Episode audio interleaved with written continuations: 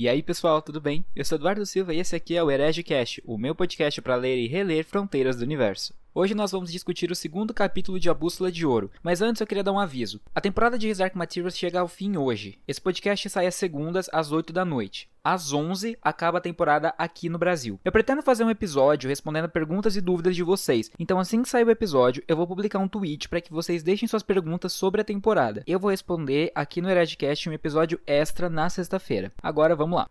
O nome desse capítulo é A Ideia do Norte, ele inclusive dá nome ao segundo episódio da primeira temporada de His Dark Materials, e nele o Asriel tem uma reunião com os catedráticos que ele mostra algumas descobertas que ele fez no Norte que deixa todo mundo muito preocupado. Capítulo importante esse, hein? Assim como no primeiro capítulo, discutido no episódio anterior, as informações aqui são mais de apresentação. E como é um capítulo com o Lord Asriel, ele é cheio de política. O capítulo anterior termina com Asriel dizendo que precisa mostrar alguma coisa aos catedráticos. Aqui finalmente ficamos sabendo o que é. Eu vou comentando aos poucos aqui ao longo do episódio. Ele convoca então uma reunião com os catedráticos e nela fica claro como Asriel toma conta dos lugares para onde ele vai. Ele tem um tom de austeridade muito forte que eu acho que a série até peca um pouco em trazer. Aqui a gente percebe que nem o reitor da própria faculdade Jordan desafia o Asriel, pelo menos não abertamente. Ele trama, como a gente viu no, no episódio anterior, para matar o Asriel, mas ele não o desafia. O Asriel então começa a mostrar alguns fotogramas em uma cena bem parecida com o que a gente já viu na série. É citado no livro pela primeira vez o pó, e já nos é dito que é considerado heresia e uma área de estudo proibida pelo magistério. Aqui nós já vemos como a igreja manda em tudo. A gente não sabe ainda exatamente o que é magistério, mas eu vou explicar mais pra frente, mas a gente já sabe mais ou menos que eles mandam em tudo.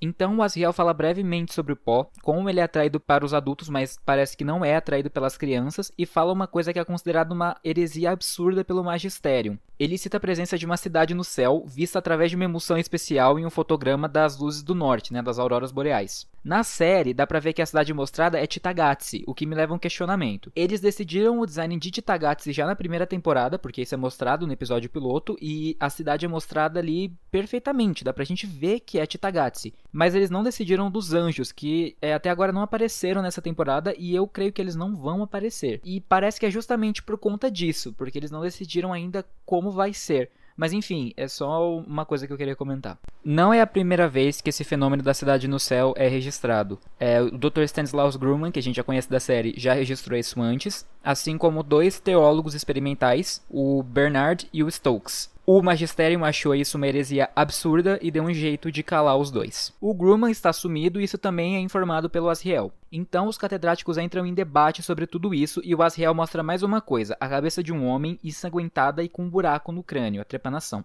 Não dá para saber exatamente de quem é essa cabeça, mas o Asriel diz que é a cabeça do Stanislaus Grumman, também é dito que ele foi catedrático na Jordan College, que não foi contado pra gente na série. A partir disso, nós somos introduzidos a várias informações do mundo da Lyra através das discussões que eles têm na sala privativa. Eles falam de algo chamado Panzerbiorns, dos Skrylings e dos Tártaros. Nós já sabemos um pouco aí sobre os Panzerbiorns. Nós sabemos que eles são os ursos de armadura, a gente vê eles na série, mas os Tártaros e os Skrylings eles aparecem muito pouco. Então deixa eu explicar aqui quem eles são. Os Tártaros são um povo do que seria a Ásia do mundo da Lyra. Eles são extremamente religiosos e têm o costume de praticar a trepanação, que é fazer um furo na cabeça da pessoa, como eu já tinha falado anteriormente. Com isso, eles acreditam que eles ficarão mais próximos de Deus. Os Tártaros são muito usados pelo Magisterium como caçadores, guardas, eles ficam ali nos arredores de Bolvangar, tanto no filme e acho que na série também. Então, quando nós chegarmos ali na parte de Bolvangar no livro, é, provavelmente eles vão ser mais citados. Na série não é tão falado assim, mas eles estão ali também. Já os Skrylings são um povo do norte que são inimigos dos Panzerbiorns. Eles conhecem uma forma bem rústica de intercisão, que é separar o Demon da pessoa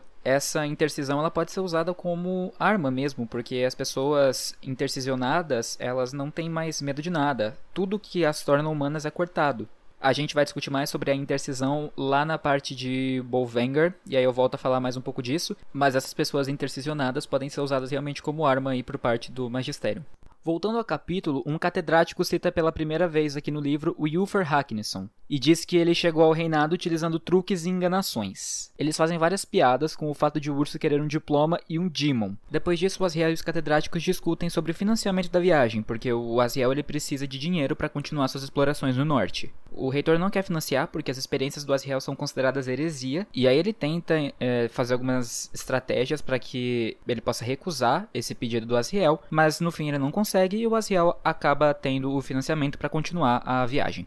O Asriel e a Lyra, que estava escondida no armário esse tempo todo durante a reunião, observando ali e espionando pro tio, tem uma breve discussão. Ela é teimosa e curiosa e o Asriel tá muito impaciente e ocupado. Então ele tá sempre sem tempo para ela. Essa cena mostra muito da relação um pouco conturbada entre os dois e vai ser bem importante pra gente lá na frente. Na última parte do capítulo há uma conversa entre o reitor e o bibliotecário. A mesma conversa que a gente vê na série, inclusive. Uma diferença que eu quero ressaltar aqui é como o reitor ele tá ressabiado com tudo e como ele está contra qualquer coisa que possa ser considerada heresia por parte do magistério. Na série ele cita um pouco isso, mas parece que ele está mais preocupado com a Lyra do que com o magistério em si. E falando no Magisterium, pela primeira vez ele é explicado aqui pra gente no livro. O autor ele explica que o Magisterium é uma organização que consiste em vários conselhos, gabinetes e tribunais que governa de forma teocrática todo esse mundo da Lyra. Eu estava comentando com um espectador agora de Dark Materials no Twitter, logo antes de gravar esse podcast, e ele não leu os livros, ele só viu a série. Ele disse que faltou explicar um pouco como o Magisterium controla aquele mundo, porque a série não mostra tanto. Eu concordo, porque apesar de ter várias cenas falando sobre o Magistério, como eles estão infiltrados, deveria ter alguma coisa mais presente, algumas cenas que mostrem a opressão do magistério. É horrível dizer isso, eu sei, mas o que eu quero dizer é que o magistério ele não aparece tanto quanto deveria na série. E eu acho que isso é por tempo de tela mesmo. E é isso que eu disse. Eles deveriam colocar algumas cenas que mostram mais a opressão do magistério, como eles controlam tudo, porque é isso que é essa instituição, sabe? Enfim, o bibliotecário questiona se o Asriel está envolvido com uma nova divisão do magistério chamada Conselho Geral de Oblação. O reitor ele diz que é exatamente o contrário, que essa divisão tem participação privada e que é regida por alguém que não gosta do Asriel. Guardem essa informação. Pouco depois deles citarem isso, temos outra breve explicação sobre a história do magistério. Eu gosto muito disso, porque não temos na série, como eu tinha citado anteriormente. Então dá para pegar várias informações. O magistério nasceu com o Papa João Calvino. Ele transferiu a sede do papado para Gênova e criou o Tribunal Consistorial de Disciplina, que existe até hoje no mundo da Lyra e que começou a controlar a vida de todo mundo em todos os âmbitos. O João Calvino, aliás, para quem não sabe, é um teólogo cristão que realmente existiu no nosso mundo. Ele é o pai do calvinismo e é um grande nome da reforma protestante. Aqui o Pullman trouxe ele como Papa, Após a morte do Calvino, então, nesse mundo da Lyra, o papado foi abolido e várias divisões do magistério nasceram. Várias dessas divisões brigam entre si por mais poder. É uma coisa que deveria ser colocado mais na série também. Principalmente nessas cenas agora da segunda temporada, que aparecem muito questões políticas dentro do magistério. É, eu acho que não tem tempo de tela para desenvolver também tudo, claro, mas seria interessante de, de ver. E voltando ao diálogo entre o bibliotecário e o reitor, tem uma parte dele que a gente vê na série. O reitor disse que a Lyra estará envolvida em algo e que ela deve partir em uma jornada, e que dentro dessa jornada ela passará por uma grande traição